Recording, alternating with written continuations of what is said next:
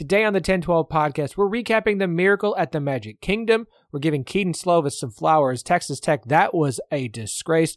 West Virginia, I have an apology to make to you. Two fantastic guests coming on to help recap the weekend that was. Plus, volleyball, our power rankings, why I'm not super worried about Kansas, why you should be worried about Texas's offense, and a whole lot more. I'm Alex Rodriguez. And I'm Jason Kelly. From Bloomberg, this is The Deal. Each week, you'll hear us in conversation with business icons. This show will explore deal making across sports, media, and entertainment.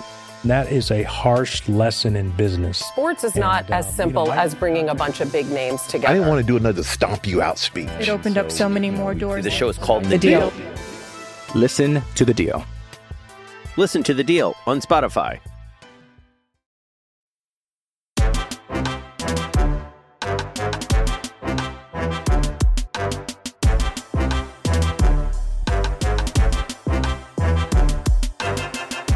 Welcome to the 10 12, the podcast that covers all 14 teams in the Big 12 Conference, plus Colorado, Arizona, Arizona State, and Utah sometimes. We are the flagship show of the 10 12 network. Find every podcast in the network at 1012network.com. That's T E N, the number 12, the word network. Dot com dot is a period not uh, spelled out just in case you're not aware we are of course partners with sport social europe's biggest sports podcast network if you're a Premier League fan and you're not listening to the incredible podcast there, I don't know what you're doing. You, sh- you should start doing so. Uh, thank you for joining us here on this Monday. I am your host, Phillip Slavin. As always, wherever you are listening, please do us a favor. Leave us five stars and a review if you're listening in podcast land. It really does help the show out. And if you're watching or listening on YouTube, like the video, subscribe. It would help us out, and you'll make sure that you will not miss out on the 10 12 Big 12 special team show that comes out every Wednesday. We're going to talk about that uh, some more as the show goes on. Joining me today, we've got a, uh, a consortium, uh, a gaggle, a gang, uh, a collection of individuals I'm very excited about uh, to help us recap the weekend that was for week five in the Big 12. No Andy today, but don't worry, the vibe queen herself, JSJ, Jamie Steyer Johnson, is here did you say that this is going on YouTube now? Uh, I tend to post the just the audio from these, no oh, video. Don't worry. I was gonna say I gotta have some props ready. Jamie, I would never post our video without telling you first, and I will not be showing people when I don't have to the children's playground or playroom in the background. Although I thought maybe they'd enjoy the fact that I coughed up a lung a second and a half into your intro. I mean, uh, we call you the Vibe Queen for a reason. Look, I'm very proud of the Sesame Street Lego set that is currently right here for all of you uh, listening in podcast land. Obviously, a visual medium. Uh, as I said, Andy is not here, so we have two guests here that felt appropriate given some of the games we're going to be talking about. He is one of the hosts of the Bear Den podcast, the B, the, the B, haha, Baylor Show here at the 1012 Network. He is Joe Goodman. Hello. Hey, it could be the B show. I think I might give my team a grade of a B this week. Finally, they, they might get above the the D and F territory. Hey, uh, B. You know what? For some kids, B is throw that kid a party. He's getting yeah. pizza for dinner tonight. Put on your favorite movie and uh, and stay up late. Yeah, man. If C's get degrees, you know, B's are even better. So I'll take it. You know, victories yeah. are victories. Chug that caffeine until 9 p.m., little boy. Also, representing a school that starts with the B. That would be BYU. He is Joe Wheat from the Hype Train podcast, the BYU show here at the 1012 Network. Joe, welcome. Man, all that talk about caffeine, you guys are just speaking my language at this point.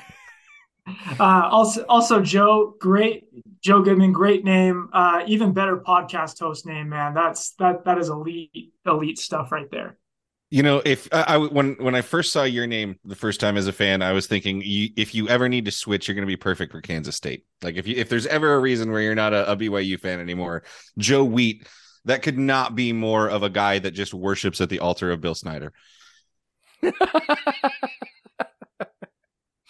Uh well joe I, wheat stick around uh, if you like caffeine we might uh, whisper sweet nothings about ice cream in your ear coming up. Oh let's go. Now we're talking Next, next time you have got the Provo. you've got the mountain background, and I can't even like it. It could be a fake background, or it could be real. You know, it's just oh, you know. dude, this is like 30 minutes from my house. This is a picture I took on a hike like three weeks ago. It's it, this. It Utah's looks like a stock photo. Man. I love it. yeah, no, get get out here as soon as you guys possibly can for uh, for a delicious uh, three foot maple bar donut and mount, mountain scenery. It's what it's. Do what they have those at basketball games? Yes, they do. Oh, thank God. It's trust me. worried. There is so much sugar runs in our blood here in Provo, Utah. It's it's it's a great place if you're six years old. Sugar is to BYU, but excessive drinking is to the rest of the Big Twelve. Uh, okay. the uh, Iowa State fans heading to BYU to hear, no, we don't have Busch Light, but we do have Cougar Tails, and they leave just as uh, just as satisfied. exactly. Uh, okay, we're officially calling this past weekend second half Saturday. Texas Tech with a second half blowout, Baylor with an historic second half comeback, Oklahoma and West Virginia's defense is pitching second half shutout, Texas's offense. We will get to all of that here in a bit.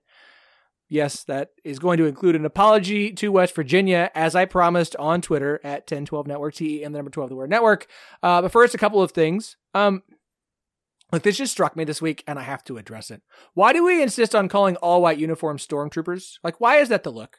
That should only be used in two ways either as an insult, because obviously stormtroopers can't hit water from a boat, or in describing some sort of large evil uh totalitarian sort of like organization a la a Texas or an Alabama or an Ohio State. When other schools and fan bases like, oh yeah, we've got the stormtrooper look, and I'm like, it doesn't like all white's perfectly fine. It is it is descriptive, it's clean, it's simple. Stormtrooper is taking something that's not super cool, even though look, Star Wars nerd, that's fine. And adopting it and uh, I just I don't am I am I just way off base here or can we find a better name for this? Look, all I all I know is the first reference to stormtroopers in the Star Wars universe is Obi Wan saying that um, only an Imperial stormtrooper would be so precise. So maybe maybe they're not so bad. Maybe it's just the Force that makes all of their shots miss in the movies. Man, I love it here, guys. the only other thing I've ever heard them is like icy whites. But when when I saw that on the rundown, I was like, I don't even know who first came up with stormtroopers or what else we would call them. You could call them the Clorox special since their equipment manager is going to need 18 gallons of bleach to get them clean. Mm, yeah, yeah. That's what Baylor's looked like this weekend after the the rainy field there in Orlando. That's mostly what I was thinking of, and it would be more like 180 gallons after that. My God. Yeah. We need an equipment specialist on the show here to actually tell us how much is required to clean all whites. Uh, okay, we'll we'll leave that one alone. Um, did you guys know the Big 12 Weekly Show on ESPN Plus is still a thing?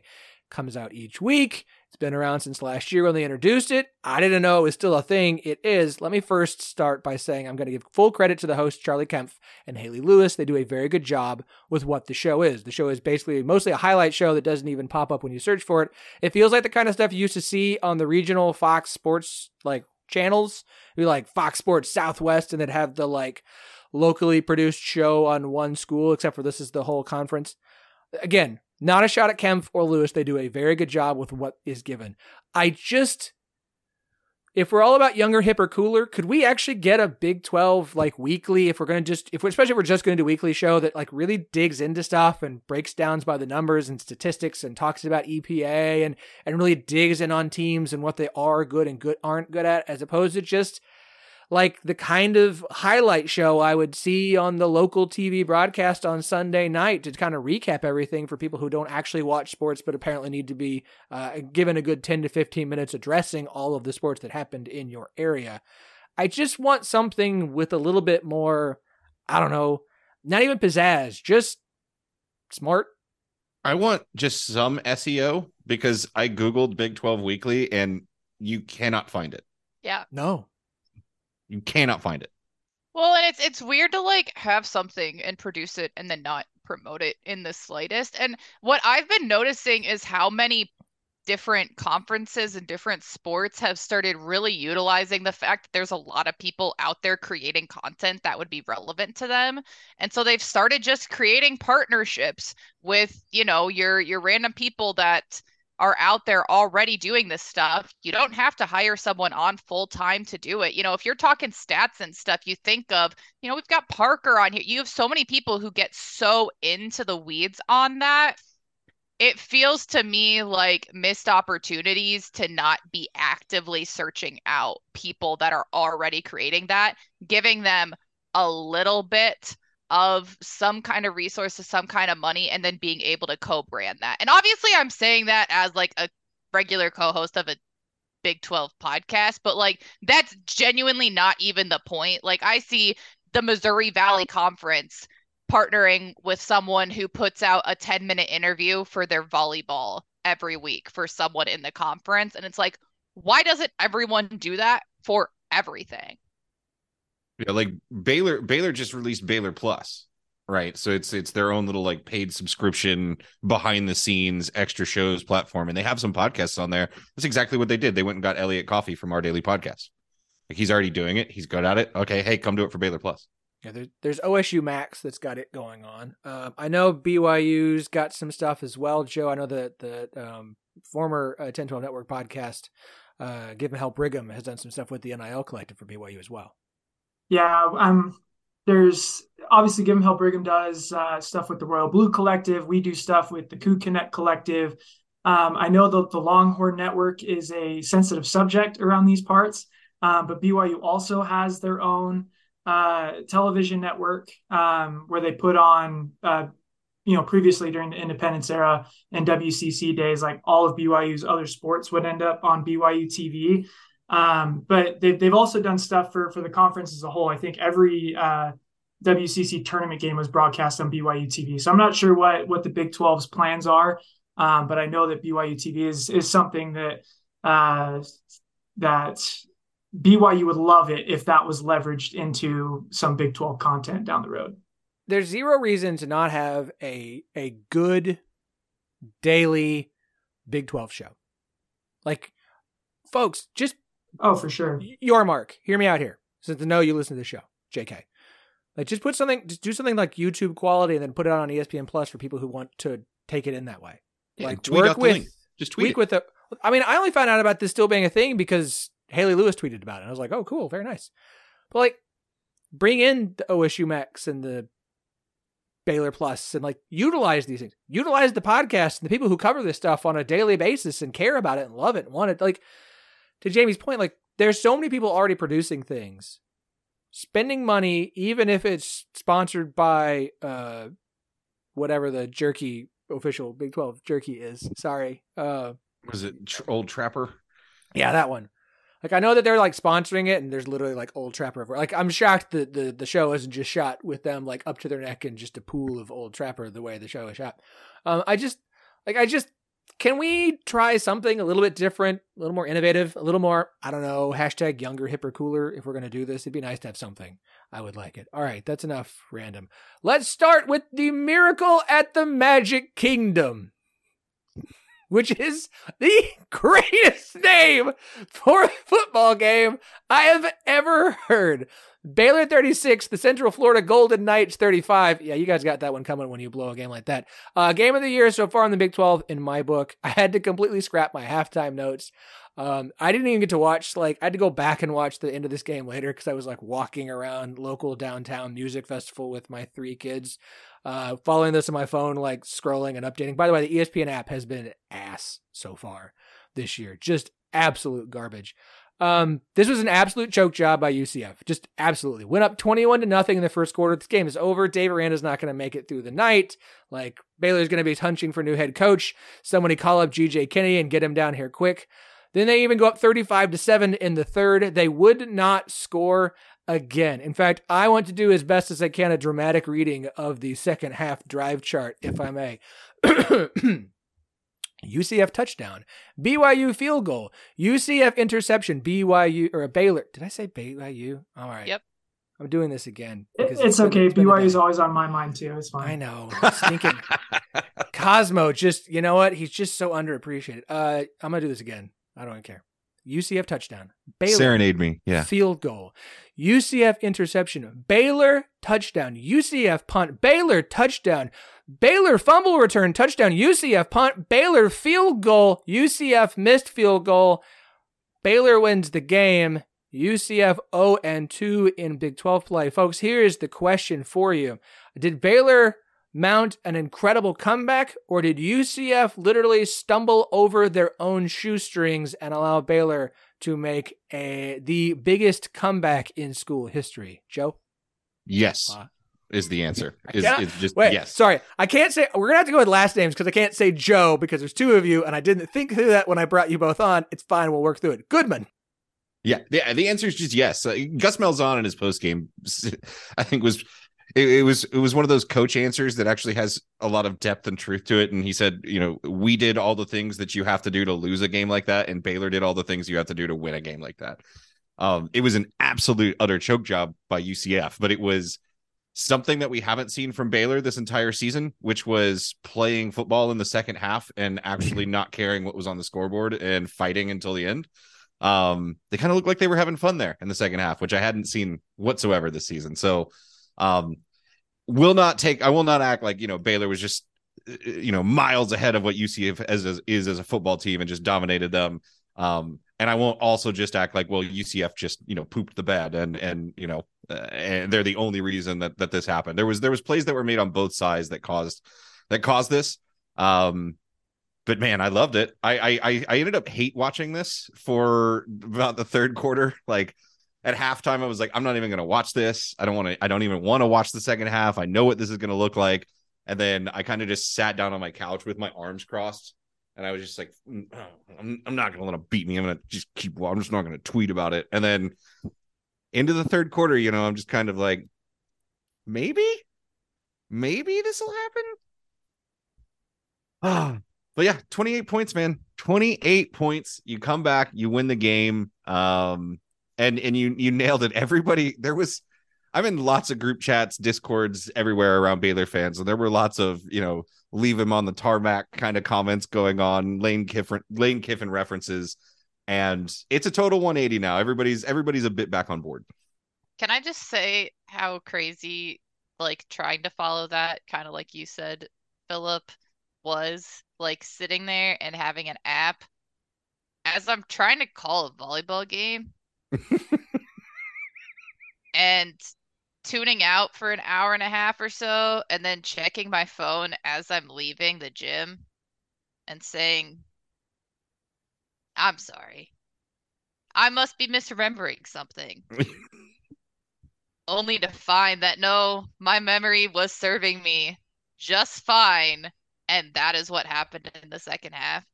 Yeah, it was. I got a I got a text from um like Quinn Douglas and Dylan Kuhn over on the Iowa State side, and it was just kind of like, what happened? Wait, wait it was I, Dylan texted me just all caps, Joe. Just I turned that off. What do you mean you guys won? Reminder: It's not just that Baylor scored two touchdowns on on full drives; they also converted two two point conversions to get yes. eight points twice in a row. Like literally they had to have everything happen perfectly for them to pull off a one point win historic cup. I uh Wheat, I don't know if you got to see this or not. Thoughts on this one? So I I was actually driving in the mountains, so I didn't have service. So I kind of had a similar story to Jamie, where I'm like I I I leave service and it's like 28 to seven or something like that, and I'm like, oh man, like what is wrong with Baylor? Uh, and then I, I come back into service and they're up by one uh, as Zach Wilson just throws uh, his second touchdown pass of the season. We get live delay by play here. Uh, just like, I, I guess, question for the other Joe like, is this the Baylor defense that we can expect going forward? No, uh, they're they're they're they're undersized in the middle of the defensive line, and UCF really dominated us in the run game. There was poor play calling. Like Mal, I don't know how Malzahn, with the way that they were able to run the ball against us, I don't understand how he wasn't able to run the clock out on us. I really don't. Um, we're still a little bit undersized in there. We're inexperienced at linebacker, and our safety play isn't great. The best part of our defense in all uh, every single game that we played so far this season has been the corners, and they're super young um, a, a, true freshman, Caden Jenkins. He got a he had an interception and he had the fumble recovery return for a touchdown in this game. Um, major player of the game, if not for Blake Shapen for me, um, is, is Caden Jenkins. So the corners look really good. They're only going to get better. We're good on the ends. Um, so we'll see. I think I think it was about a, a superhuman effort. Um, a little bit of improvement there, but there's still some core weaknesses that I think a lot of Big 12 teams will exploit the big question is going to be are we going to continue to be able to score points? And it almost kind of looked it reminded me of the scene in Forrest Gump when he's running and the shackles or like the, the braces on his legs are coming off. Uh, it felt like the second half of this game it was like having Blake Shapen back. He got his legs underneath him. He had been hit a few times and it's like okay I remember how to play football now. And so Shapen's running down the road and he's breaking off those leg braces and boom it's like okay maybe we have an offense here. You know a guy like Ketron Jackson um, that was a transfer in this season. He's actually really showed up, and having Shapen back throwing to him will be helpful. Richard Reese looked like himself for the first time all season. Um, and then Monaray Baldwin, uh, who who's been hurt and he's had some drops this season and really disappointing. The dude balled out, went crazy. So having your team leader back and Shapen back, I think is it's just a contagious kind of energy thing in the team. I don't think we're world beaters, and I still think this team is six wins at this point would be really really good five wins, I'd say, okay, hey, we pulled it out. Um, but I, I I'm not as doom and gloom as I was a week ago. So, quite another question for you then: What is Baylor's record if Shapen is healthy through the first five weeks of the season? Oh man, eh, there's there's like a lot of like we like we've talked. I've talked to friends about how I think if you just simply flipped the LIU game and the Texas State game, like where we play LIU first and we play Texas State third, they could have been a 3 and 0 team going into Texas because I don't think Shapen gets hurt against LIU. And I think even if they play their worst game of the year, like they kind of did against Texas State, there's you're just so much more talented than LIU. You're not going to lose that game. Um, and I think if Shapen's healthy, it's likely that we we beat Utah. I think we could probably have done enough to at least scored something in the second half, not had the two interceptions that we had late in that game. Um, and I think we probably could have beaten Utah but Utah's still great defense, um, no matter what they did against Oregon State this past weekend. But um, I don't think I, I, think this Texas team that we're looking at this year is the real deal. Um, so I don't think there's any chance Baylor, even with Shapen back, would have hung with Texas at all. I think that would have been a blowout no matter what. Um, but I do think if Shapen was healthy this whole year, uh, a much higher likelihood that you that you beat Utah um, he did start against Texas State, so I can't really give him a whole lot of give us a whole lot of credit there. I think we might have lost that game even if he didn't get hurt midway through. Um, but I do think we beat Utah with him healthy. That's just music to my ears. And there's there's no need there's no need to give Utah a shout out uh, in, in any way. No need to shout out how good their defense is. It's that drill all, all, tweet. All I all I heard, all I saw is that Utah has scored 14 points in their last two weeks, and to me, that's beautiful. that's America. The slander begins. It's it's a beautiful thing. It's a beautiful thing. Turns out, under no circumstances do you gotta hand it to whatever Utah. Yeah, yeah, under no circumstances. Look, all I know uh, at the end of the day, Joe, is that there we are about to have uh, two schools from the state of Utah in the Big 12 in the foreseeable future.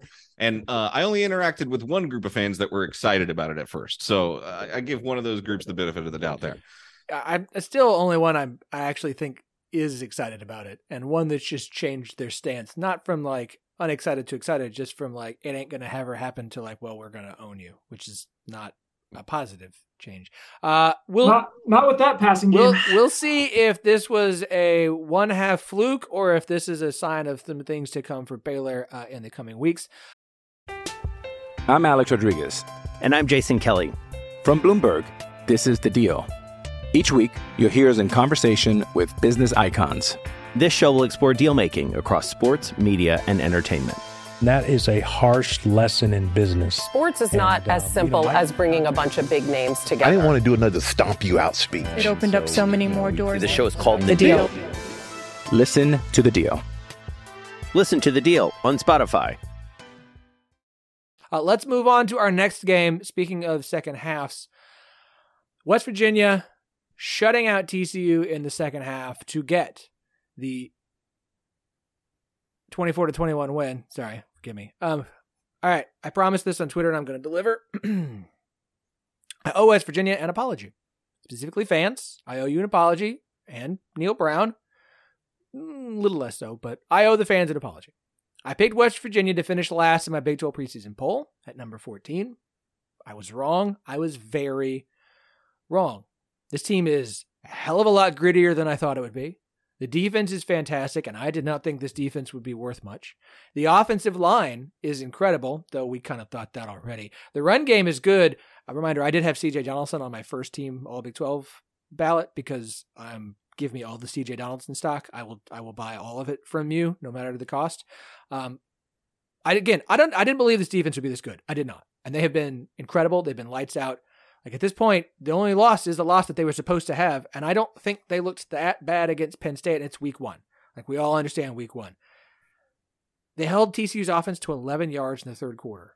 Special teams blocks two field goals in the fourth quarter to seal the victory. We can talk about the coaching on TCU side all day. Doesn't matter. You blocked two field goals. You pitched a second half shutout. It's not pretty, but it works and it wins football games. And that, at the end of the day, is all that matters so far, so good. And by the way, folks, we're not going to do the, well, they beat so and so who isn't very good. I'm not playing that card. I'm not going to do it. I don't care how bad Pitt is. I don't care what TCU lost Colorado. I don't care what Texas Tech's record is. I don't care they played an FCS team. They are four and one. Okay? It is a legit record. We're done with the over analyzing the inferiority of the schedule.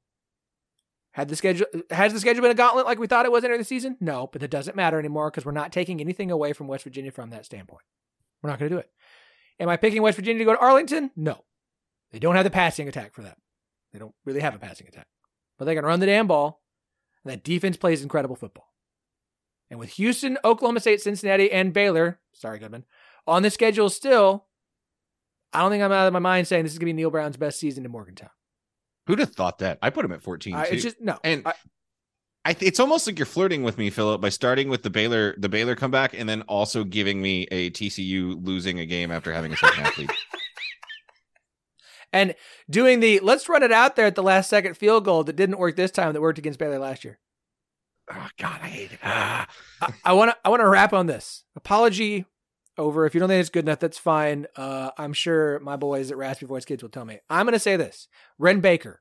I do not care what Neal Brown does this season. I do not care if somehow West Virginia is in Arlington facing Texas for the Big 12 championship game.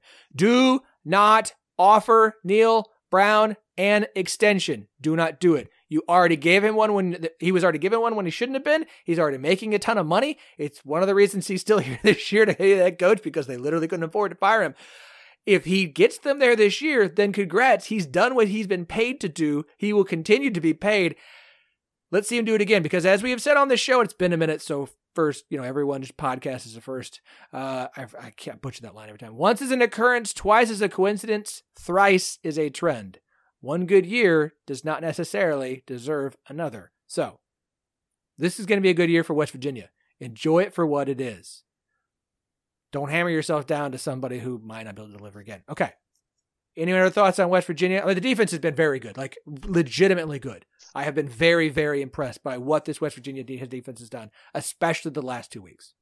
Yeah, I mean, it's a road win in conference. I don't care. I don't care who you play, and there is no old Kansas around anymore. If you walk into a road stadium in this conference and and you grab a win, it that's impressive to me. We'll talk about Houston in a minute. Uh, uh, I think Houston could beat old Kansas. Yeah, well, yeah, that's true. That's I'm I'm I'm kidding to some extent.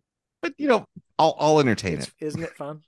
um, I just like this is gonna be this is fun. And I'm I'm happy for West Virginia fans. It was a rough athletic year last year outside of baseball. It was looking like it was gonna be a rough athletic year this year, except for I mean, and now football is having a really good year. Now I've seen all the West Virginia fans like they could be eight and one heading into Norman to play Oklahoma. We'll we'll get there when we get there. We'll see what happens. Um, for TCU, who knew Sonny Dykes' first regular season? Yes, I know I forgot to put regular season in the tweet. That's fine. Y'all bring it at me. That's fine. I mean, it's gonna be Thursday of next week, and some Kansas State fans still gonna find that and show me a picture of the Big Twelve championship game from last year. You know what? That's fine. I did it to myself. Go ahead. At you did it for the engagement. You just want the clicks. You did a dumb thing on purpose. I am not the guy from the Athletic who says stupid things just because he knows it will get people going. I'm not going to say his name. You all know who it is, but I'm not going to give him that. Um, who knew this Sonny Dykes' first regular season conference loss as a head coach in the Big 12 would be at home to West Virginia? Oh my! Process I, that for a second. You just made me so happy. Which is why I was like, I know I messed the tweet up, and so it's not getting like it's getting the wrong kind of engagement. But like, Sonny Dykes' first regular season conference loss as a head coach in the Big Twelve is at home to West Virginia. Both of his conference losses are in his own metroplex too. Wow. Isn't it something? Isn't it something? Uh, anybody got any final thoughts on TCU or West Virginia? Anybody else want to offer up some apologies or flowers to the WVU defense? I mean, West Virginia is way. Well, I don't know. Even coming into the season, having a good defense fixes a lot. Yes, it does. Uh, it, it, having a good defense keeps you in a football game, no matter how like incompetent your offense is. If if you can hold a team to 21 points, you're going to be in a football game. So I'm not sure I was ever like personally looking at Houston uh, coming into the season, I thought they would probably be the worst team in the conference. Uh, based on what I saw from West Virginia last year, it looked like they had a lot of close losses um, that very could have easily swung them into bowl eligibility. Uh, they kind of feel like this year's TCU of last year, where they just they find a way, um, where like blocking two field goals to, to end a football game, like that that takes some kind of magic uh, it takes some kind of luck, but it also takes guys in positions to make plays. So uh, I I'm definitely a lot higher than West Virginia than I was coming into the season. Uh, I'm still I'm obviously lower on TCU, but I still think TCU is going to be fine this year. Like uh, their passing attack is good, their offense is good. They just for whatever reason they just can't punch it in uh, once they get close to the goal line. The, the defense is obviously taking a step back for TCU. And look, when you win as many close games as they did at TCU last year, like those things tend to even out a little bit. And right now, West Virginia is the team who is winning close games. We have said the teams that win the close games can often find themselves in Arlington. I'm not picking West Virginia to get to Arlington because there's other teams who are better than them still. But full props for West Virginia. Uh, also, props to Charlie Hustle, official sponsor here on the 1012 podcast, and for the entire 1012 network. This whole podcast is brought to you by Charlie Hustle Clothing Company. They are a vintage inspired clothing company based out of Kansas City, right in the heart of the Big 12, that specializes in collegiate and hometown apparel. Charlie Hustle wants you to be the best dressed fan this season. So be sure to check out their wide selection of officially licensed collegiate apparel today. Show off your school spirit all season long. They launched the old school college football helmet tees before the year. They are incredible. Uh, what is the? Oh, hold on. Let me pull up my old email here, um, because I got to remember who is this week's giveaway. Which podcasts in the 1012 Network will be giving away shirts this week? Thank you, email, for taking forever to load. Uh, you know, as much prep as I do for this show, and I do try and do prep. You know, I had a very nice uh, rundown. I still feel like I'm doing a terrible job. Uh, they have stuff for Baylor. They have stuff for Iowa State. They have stuff for BYU. I have. I, I in fact, I'm wearing a Charlie Hustle shirt this weekend for the Gold Out game. I'm wearing the the stiff arm tee. That's beautiful. That's beautiful. I have your schedule. All right. Who's this week? This week it's uh UCF at Kansas. yes. So that will be Sons of UCF and Rock Chalk podcast will be giving away a free shirt from Charlie Hustle. That's good stuff, folks. That's it's just it's good stuff. So make sure you are following them on Twitter so that you can partake. Don't forget you can use the promo code 101215 TEN1215 for 15% off all non-sale items at charliehustle.com. Reminder, I didn't say first time purchase. I said all non-sale items. With more than 30 schools to choose from, including 13 of the current 14 Big 12 schools and Colorado, who will be back in the Big 12 next year. They have you covered with all of your collegiate apparel needs. So shop today at charliehustle.com. Promo code 101215 TEN1215.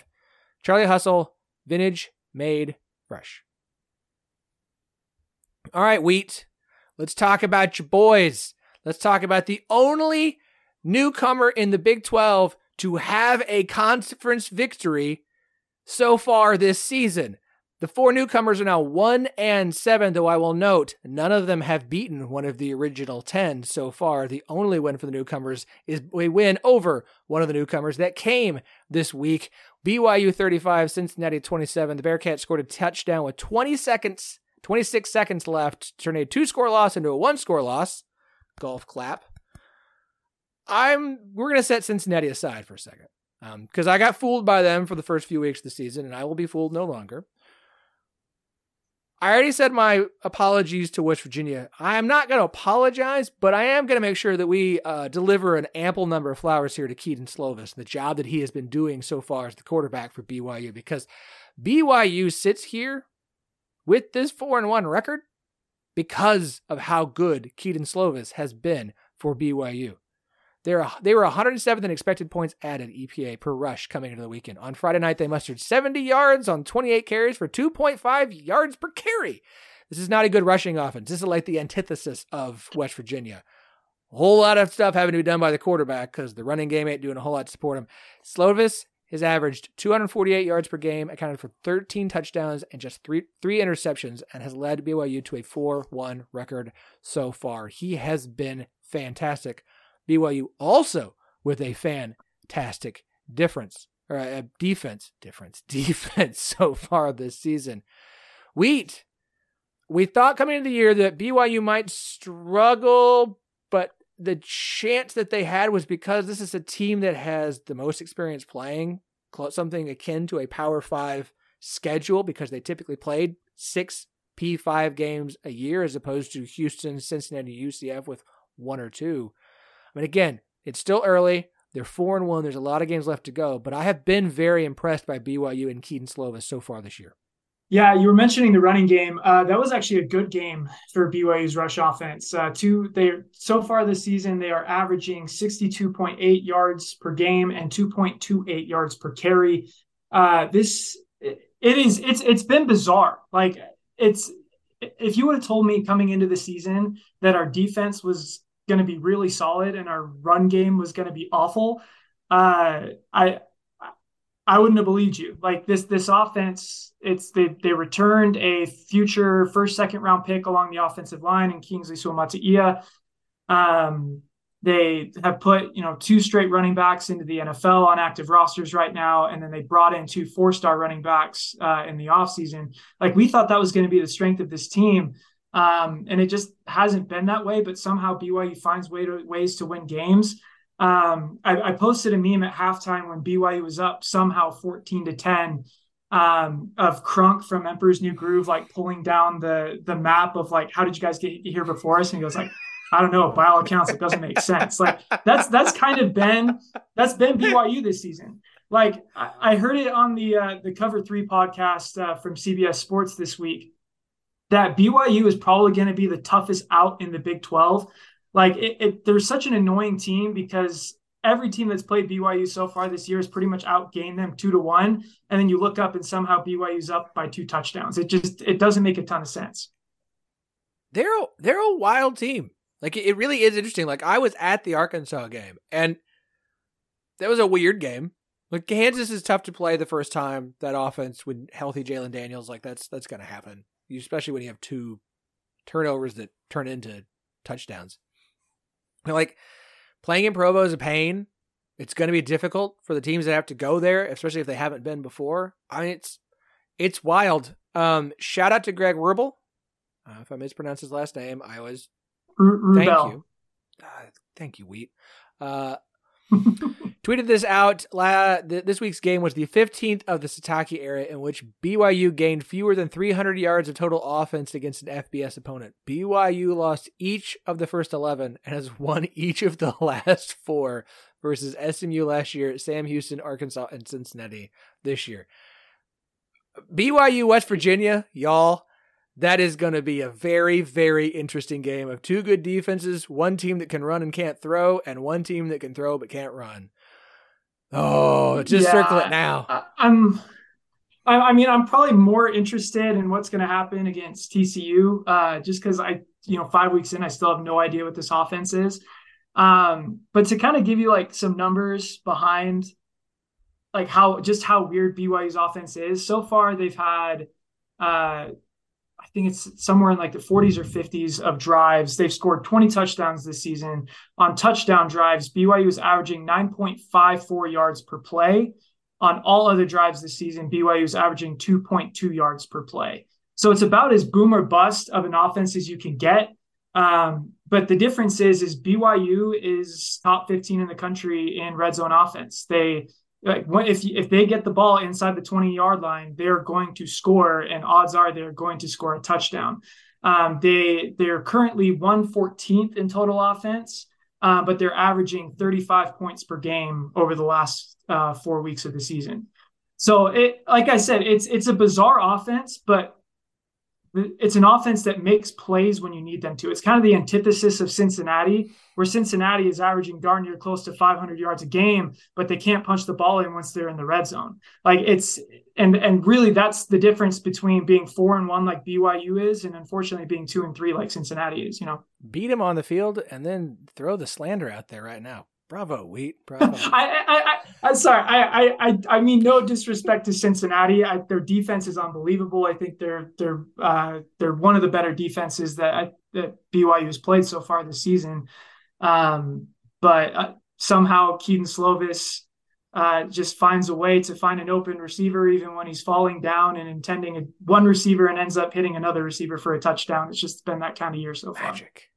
That's what they call that. They call that cougar tail magic right there. Okay. uh, let's move on to Texas Tech 49, Houston 28. I think to spend a lot of time on this game. I am going to start this. It was a Hall of Fame weekend in Lubbock and a celebration of the pirate himself, Mike Leach.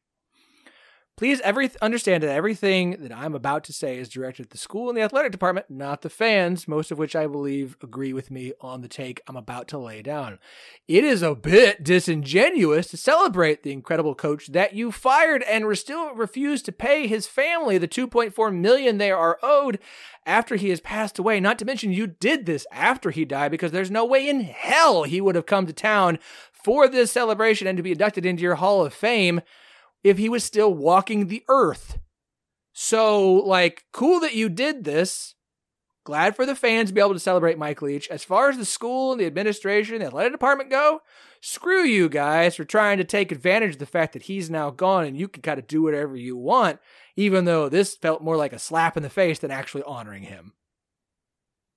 It felt like a uh, uh, something that George Costanza would do in Seinfeld. like that's that's the the first thing that is like it, it's it's so absurd. And it's, it's like no this is stranger than fiction. Nobody would ever actually do this. Like everybody remembers the context. Oh no they are. Okay great. I just uh... it made me visibly angry to see that. And i wasn't sure if i was allowed to feel angry about that because again like we're brand new. No no. You're a human being who appreciates like, mike leach. You're allowed to be angry I, I I mean, Mike Leach is one of BYU's favorite sons. Uh, little known fact, he did attend BYU. Um, but I read I read the system over the summer, um, and it went in depth into what happened at Texas Tech and how Mike Leach lost his job. It, it baffles my mind that Texas Tech has the, nerve to even say the name Mike Leach at this point. Yeah, when I saw the when I saw they were putting the uh the the you know skull and crossbone decals on the helmets, I was just like, you got to be kidding me. Like it's one thing when Joey McGuire does it, like if he's got like he's got you know the the the Jolly Roger inside of his jacket or something. Sure. I think he's done that a couple of times.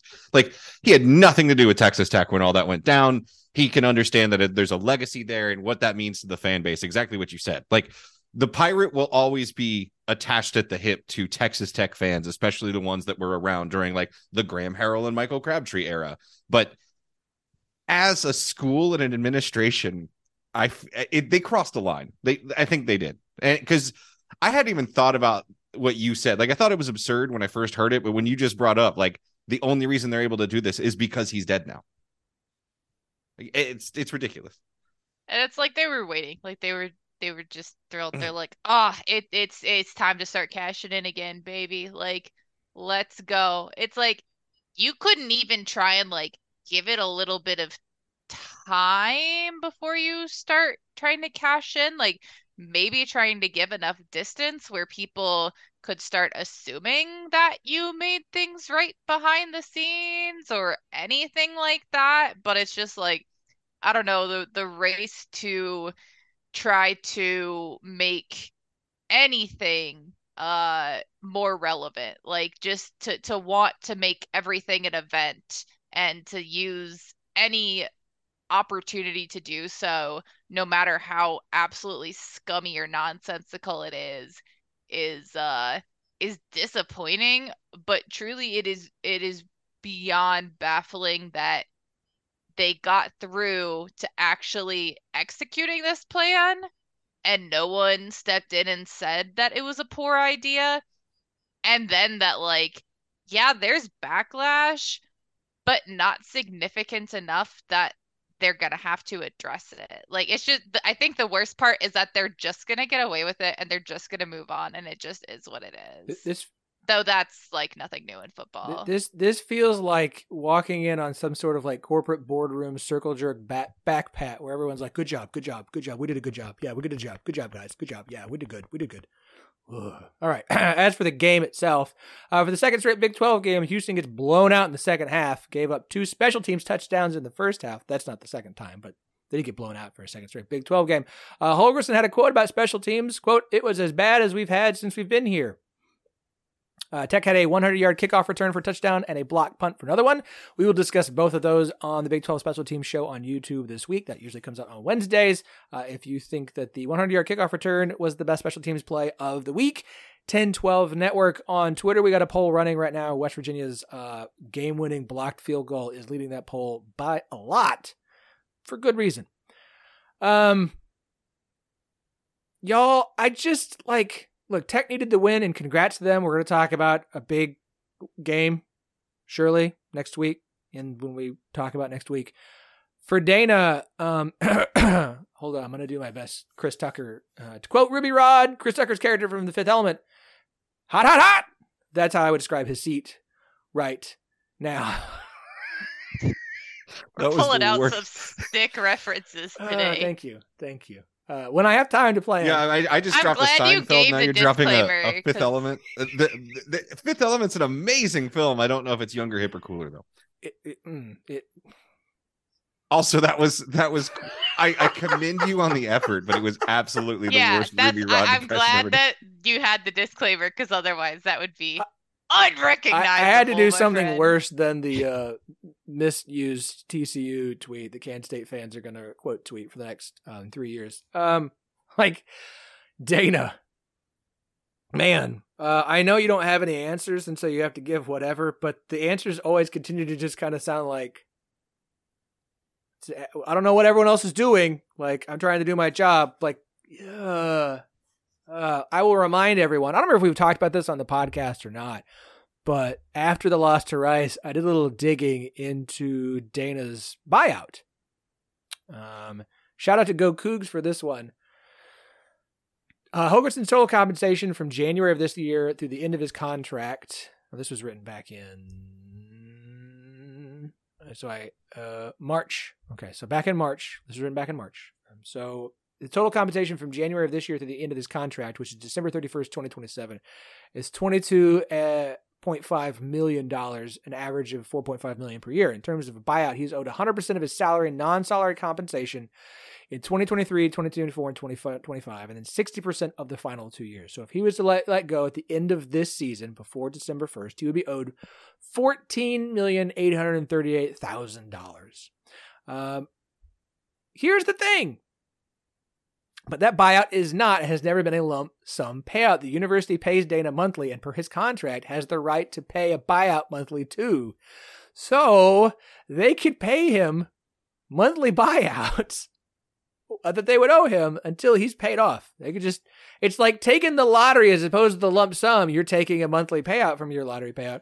They could just do that if they wanted to pay Dana. So it's not like they got to come up with 10 or 14 million dollars at the end of the year to get rid of him. They're just going to be like, all right, here's I'm not going to do math because I was an art major for reason. So don't ask me what that actually would be monthly. I'm not going to try and figure it out. Point, oh, $303,000 a month. Thank you, Goku. That's nothing to Tilman for Right? That's nothing to Tilman. He's a little bit busy with with with the Rockets right he makes now. that in a like just on interest in a random savings account that he has. So Point is, like um, it's not undoable at the end of this year. And to be fair, they are two and three on the season To now. And uh, Renu Khator, their school president, famously said in the Major Applewhite era, "We fire coaches for going eight and four, so they're only one loss away." I- so I love how much that statement has come back to bite him in the ass every single season, except for like one, since Dana has except been for like one, yeah. one in which the entire AAC was bad.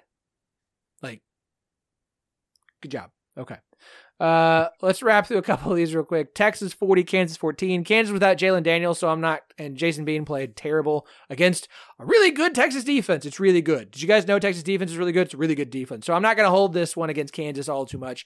Um, let's get the Texas defense. It's Flowers again. They are fantastic. Also, Jonathan Brooks, who had 218 yards and two touchdowns on 21 carries. I'm gonna predict Offensive Player of the Week award from the Big 12 for him come Monday. Just, just, just gonna go out on a limb here and predict that to the winner.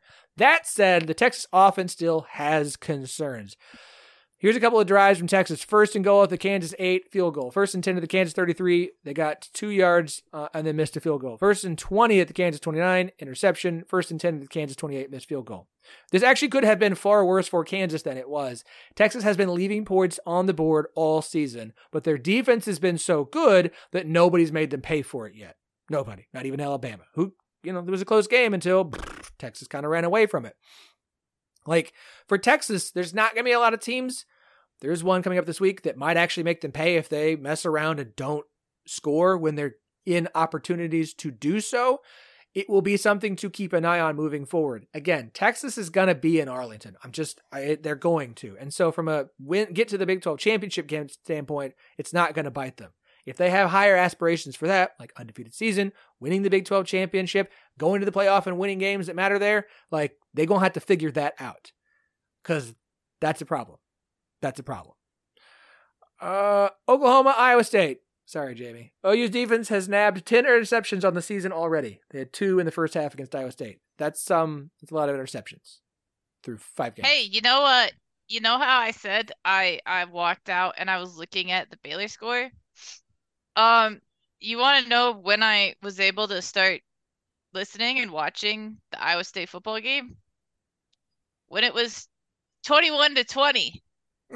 Oh, Pain. Pain. Might be my fault. I don't know.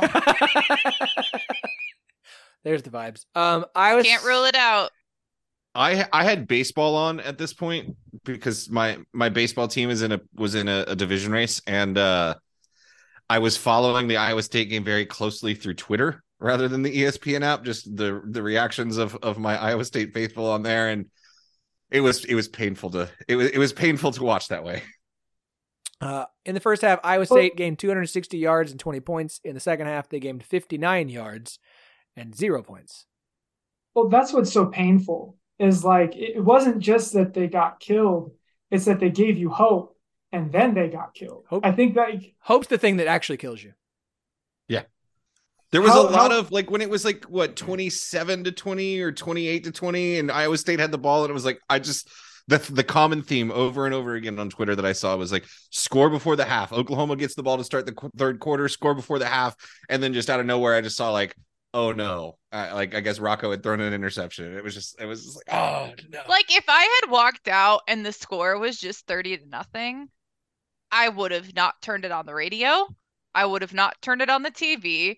I would have just gone about my day and been like, "Hi, nice. I didn't watch that."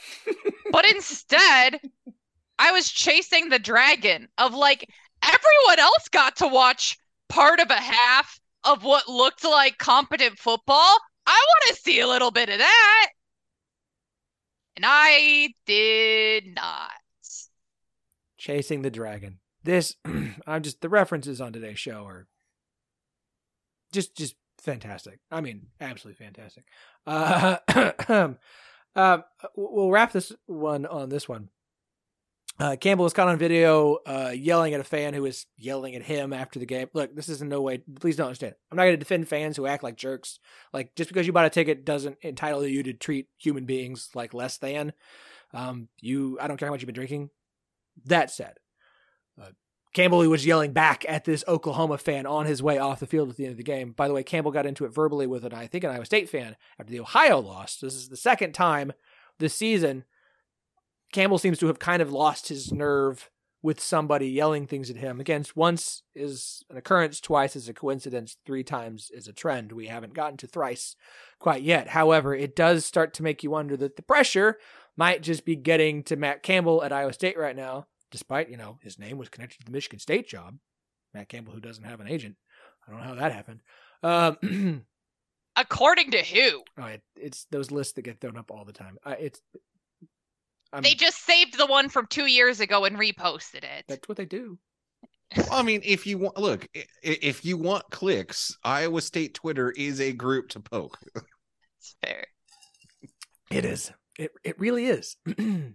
like most online uh, conference, Big Twelve between Kansas State, Texas Tech, Iowa State, and UCF. Like it's you poke at it, it's gonna work. Just put a just put a poll up and put Iowa State on there and Texas Tech on there, and you're gonna get lots and lots of responses. My my joke. I, Go ahead. I would delete my account. I would delete my account and become a Utah fan before I ever went toe to toe with Cyclone Larry.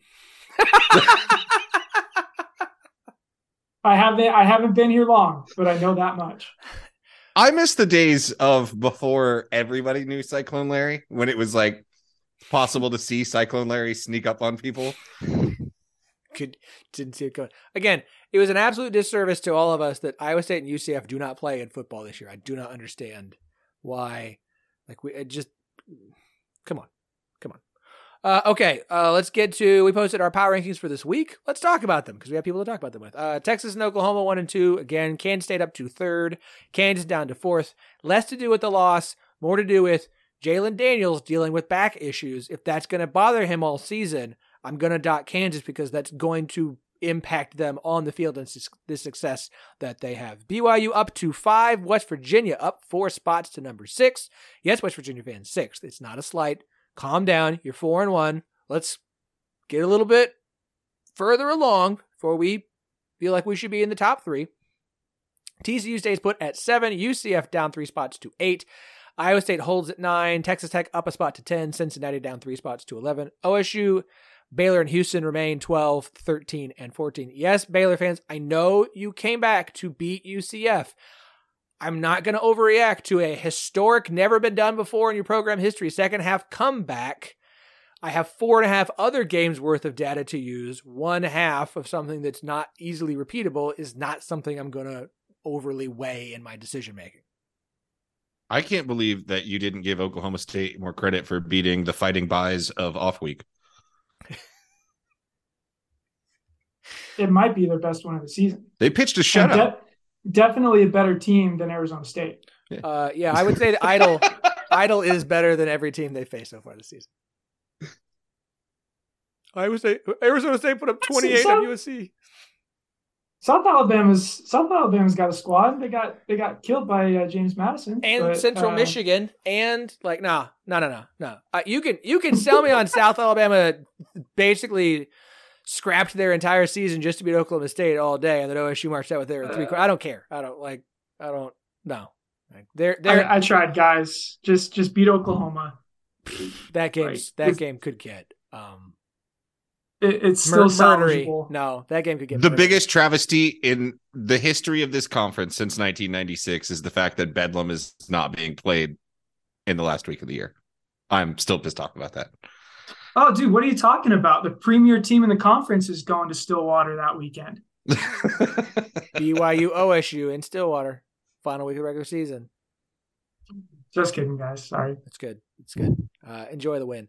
Uh, before we get to looking ahead to next week, as we always do, Jamie, our resident volleyball expert, calling games for Drake now as well. Look at you moving on, uh, volleyball queen, vibe queen, volleyball queen, Discord, uh, overlord. That's right, Discord overlord. Um, how many I've more titles are we gonna add? here? Overlord. I'll I'll get there. Uh, yeah, it's Uh, calling more games is awesome. I feel like I actually can uh, say what I'm trying to say in my head now a little bit occasionally. Although yesterday I did screw up uh calling uh an offensive scheme the wrong one and then I couldn't sleep at night. Uh look, I said 6-2. I'm at 5-2 and it hurt. But as far as Big 12 volleyball goes, uh, which fortunately I was able to watch some of uh, a little bit yesterday, a little bit today. Unfortunately, didn't get the result that I would have preferred to have seen today, Sunday, uh, as far as Iowa State goes. But it was really interesting because you've had uh usually like six teams ranked so far this season and Iowa State just dropped out down to 26 in this last ranking. So you had the teams that were almost the most close in the rankings nationally facing off in the Big 12. So, uh, number nine BYU and number 10 Texas played. And then you had number 19 Kansas, number 20 Houston playing, and then Baylor sitting at 18. Iowa State was down at 26. So all three of those pairs faced off this week. Uh, the kind of funky thing is that the Big 12 changed it this year so that you're playing back to back games most of the time. So instead of where you used to have a lot of those home and homes on the volleyball side as well, now to cut down on travel, when you travel to a team, usually you're going to be playing back to back games there. So uh, in this instance, a lot of them were were Saturday, Sunday. So you you get the double home court advantage, but uh, all of them were fairly competitive on the first day. Uh, you had Texas taking down BYU three sets to one. That was actually on Thursday. They started them a little bit earlier than I remembered. Uh, and then three to one again on Friday. So Texas swept it. Then you had Kansas actually ended up sweeping Houston as well, uh, three to two and then three to nothing. Iowa State and Baylor are the only ones that split. So Iowa State took down Baylor in five sets on Saturday and then got swept today on ESPN. Got bumped up to the mothership uh, and then ended up losing. But splitting, I think, should be enough to get Iowa State back into the rankings. I'm not entirely sure if that will in fact happen. Uh, but college volleyball was really crazy this week. So the rankings are going to be all over the place. Like you could see Houston drop out because of losing a couple matches, even though they probably should still be up there. I have no idea what they're going to do with the fact that Texas swept BYU, probably bump up Texas more as opposed to dropping BYU a whole lot. Uh, but it is certainly still shaping up to be a really, really tight race for the Big 12. I've been saying it since the beginning of the season when we started seeing teams kind of losing that you don't usually see lose almost at all. Texas, uh, but it is still definitely looking pretty looking pretty tight. Texas is is looking like they're getting into kind of midseason form, which is always threatening. Uh, but it's it's been pretty good so far. I will also note soccer. Y'all, this Thursday is the the game we've had circled for a while. Undefeated Texas Tech five and zero in conference play, undefeated in conference play. On the road to Provo to face BYU, who remains one of the best teams in the country. Texas Tech. That is going to be a monster match. Cannot wait for that one. I know Wheat's excited about that one coming up on Thursday Dude. night at 8 p.m. We are a women's soccer and women's volleyball school, hundred percent. I don't see any other programs uh, at BYU making it to the national championship game, uh, but women's soccer is that program. They they are absolutely phenomenal. So that one's Thursday. It'll be on ESPN Plus. Um, and then you get TCU, who's currently 4 0 and 1 versus 5 0 Texas Tech on Sunday in Lubbock. Mm, we got some good soccer. That's some good baseball soccer. Love it. All right, let's wrap up this show the way that we always do by looking to the weekend ahead. Of course, we'll make picks for every game. Uh, that'll be on Thursday with Daniel, Chris, and a guest for this week. But we have five games on the docket for the weekend. I'll run through the list. You will all pick your favorite. It just can't hold, uh, be a game involving your team. No problem for week or uh, this week. Friday, a little early Big 12 action. Kansas State at Oklahoma State on 6:30 on ESPN. Saturday, 11 a.m. The final Red River in the Big 12, Oklahoma versus Texas at 11 on ABC. One midday game, UCF at Kansas. That's the Charlie Hustle game of the week with a fantastic giveaway. Three o'clock on Fox. All these game times, by the way, are God's time. Two night games for you, two options. ESPN 2 at 7 o'clock will have the Butt Bowl, Texas Tech at Baylor, and then bumped to FS2, TCU at Iowa State at 7 o'clock as well. Jamie, you can't pick Iowa State TCU, so what is your game for this week? Yeah, you know, otherwise that definitely would have been my pick, that's for sure. Um I I'm gonna go with Kansas and UCF because uh it's hard enough to watch a game with one of them. Uh I'm not gonna watch Oklahoma and Texas both on my screen at once. Don't care. Move on. Don't want to hear about the SEC. Um so I'll I'll I'll uh I'll say Kansas UCF because I'm still very interested to see kind of how UCF does the rest of the season, especially after losing the way that they did last week. That's a tough way to lose. And then for Kansas, you're trying to adjust to okay, is Jalon Daniels going to play? If not, uh, is he in top form? Was that kind of a fluky thing that you were being cautious about? Or are there much more significant issues at play? Which, shameless plug, little preview I get into a little bit on my Patreon content for this week. Pew pew pew pew. Fireworks. Very you good. can post that video if you want. It was really good. Uh, where I pulled a tarot card for everyone, and it told me some things. It was Kansas doesn't have bad news. I don't think. So, uh, Jamie's Big 12 tarot card readings will be on the 1012 Network Patreon. You can subscribe to any of the shows available there uh, for $5 a month. We will continue to put out some content on it as much as we can. But now we've got some regular content because we got tarot card readings for the Big 12 if that's your jam. Goodman, what's your game this week, man? Uh, I'm going to completely agree with Jamie on the first part, which I have. Even I, even I grew up a Sooner fan. All right, I have zero interest in watching an SEC matchup in in Big Twelve play. So I'm, you know, that's the that's the cop out answer. Um, and I can't pick the bubble, uh, of course. So I'm actually going to take Kansas State at Oklahoma State because I'm going to I'm watching Oklahoma State very closely this year just to see how bad it has to get before like Mike Gundy just sits in a La-Z-Boy on the sideline, just not caring anymore.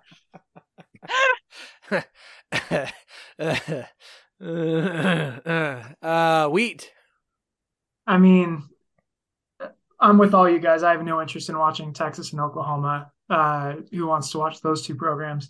Um, honestly, I have to go with Jamie that like UCF Kansas is probably the most interesting one on the slate. It's kind of the contest to see who will be the best of the rest uh, of the Big 12 outside of you know the big three of Kansas State, uh, Texas, and Oklahoma. Um, it'll be a lot more interesting if John Rhys Plumlee and Jalon Daniels are able to play. Uh, both their high-powered offenses has definitely has the makings of uh, you know an old Big Twelve uh, type shootout that made me love and fall in love with college football in the first place. Uh, but I'll throw Joe a bone here. Like the Butt Bowl is going to be awesome. I I'm excited to see like is is Baylor like is this who they are now? Uh, are, are they gonna like have they turned a corner or is it just going to be more of the same? Um, and we're just going to have the sickos game of the week in the Big Twelve. I mean, hey, if it's the sickos game of the week, I mean that's still that's still a win. I a buddy butt bowl, you know, you know, a, a, the, a new form of El Asico. Wow, well, there's only one El Asco. We've had El Trashico. Uh, and now we have the butt bowl, which might be the the buddiest of all butt bowls. I, mean, I think this is the game. Uh, reminder: no team, no Big Twelve team since the conference began in 1996 that has started 0 2 has ever made a bowl game. That includes Baylor and Texas Tech. I think Texas Tech is the better team in this game, but I think they have the far more difficult path to six wins after this one. So, I mean, for a team this year to overturn the starting 0 2 means no bowl game, like they have to get their third win here because it's not like the other six afterwards are going to be easy. So, like, I am very intrigued by this one. Look, it's the last Red River is a Big 12 game. Like, I get it. We're all like, it's probably the first of two appearances of this matchup. I'm just being honest. Um, so maybe you just want to wait till they meet up in Arlington instead, because that's probably what's going to happen. I'll be done with football by then. Yeah, Please, that'll be the only game to pick as your game of the week. please, Kansas and Kansas State. You are our only hope. Um, but I think it's Hey, double. t- you know what? Hey, there is a undefeated Big Twelve team sitting four and one right now. okay. Oh God, I'm gonna. I got. I can't believe this is happening. Um, I had Ryan Nani on the show back in January to just talk about some random things, and I asked him to pick what a Big 12 championship game, and he said the funniest one in the world to me, to him, he said would be West Virginia making the Big 12 championship game because then West Virginia fans would have to torment themselves over the fact that like they're excited to be there, but also that means that Neal Brown sticks around for another season. And I was like, that would be funny. Guys, the would wouldn't it be funny about to actually happen in the Big 12? Could it? Would it? I don't know. We I'm rooting for it. no West Virginia, rooting for it. no West Virginia this week. That we will next see them on the road in Houston on a Thursday night. Dude, I might go to that game. Oh, it's the Dana Bowl. we'll talk about that next week. Uh, again, we will be back with picks on Thursday. We have the 10 12 Big 12 special teams show that will be up on YouTube on Wednesday to recap some of the best special teams play in the Big 12. Absolutely fantastic guest we'll be able to have on there. She is Jamie Steyer Johnson, JSJ, as we lovingly call her, at J Styles on Twitter, J S T E Y Z. And of course, she will be uh, dropping her Big 12 tarot card reading on the 1012 Network Patreon. That'll be up this week. We'll tweet that out at 1012 Network. Joe Goodman, one of the two hosts of the Bear Den podcast, available everywhere podcasts can be found. Of course, you can go to 1012network.com to find it. Goodman, hit the tweets. Yeah, you can find us at the Bear Den Pod on Twitter. You can find us at thebeardenpod.com. And you can find me at the underscore Joe underscore Goodman. So many And also, by the way, uh tickets for that uh Houston, West Virginia game on SeatGeek right now, four dollars. Oh, shit. Can I convince my wife to let me go down to Houston in the middle of a week to go watch West Virginia Houston because that is really enticing. I, I I live in Houston. I'm about to have that conversation with my wife right now. Of can I just drive to downtown Houston and go watch this game for four bucks? Make make sure and call up our Scott and Holman podcast host buddies. Um, I'm sure that Oh, we we can yeah. pool. We can pool our change if it's a budgetary. Con- Please sign up for the 1012 Network Patreon so that Joe Goodman can go to the West Virginia Houston game in two weeks. Uh, he is also Joe Wheat, one of the four hosts of the Hype Train podcast, our BYU show here on the, the 1012 Network. Of course, the podcast is available everywhere podcasts are available, as well as at 1012network.com. Wheat, hit the tweets. Uh, appreciate you guys so much. Uh, I'm just gonna cede my time, but first let you know Zach Wilson is outplaying Patrick Mahomes on national television, and this might be the best weekend of my life. Somehow we're going to blame this on the Swifties. I just know that we are. It's it's going. Are, are we are we really surprised that Zach Wilson is having the game of his life on the day that a beautiful woman in her 30s shows up to the game? the the Twitter the, the people I saw on Twitter is uh that he saw Donna Kelce up there and started slinging it. He was just he was inspired by Jeff Grimes scoring 36 points in a game. Uh, oh, oh, that's that. We end there.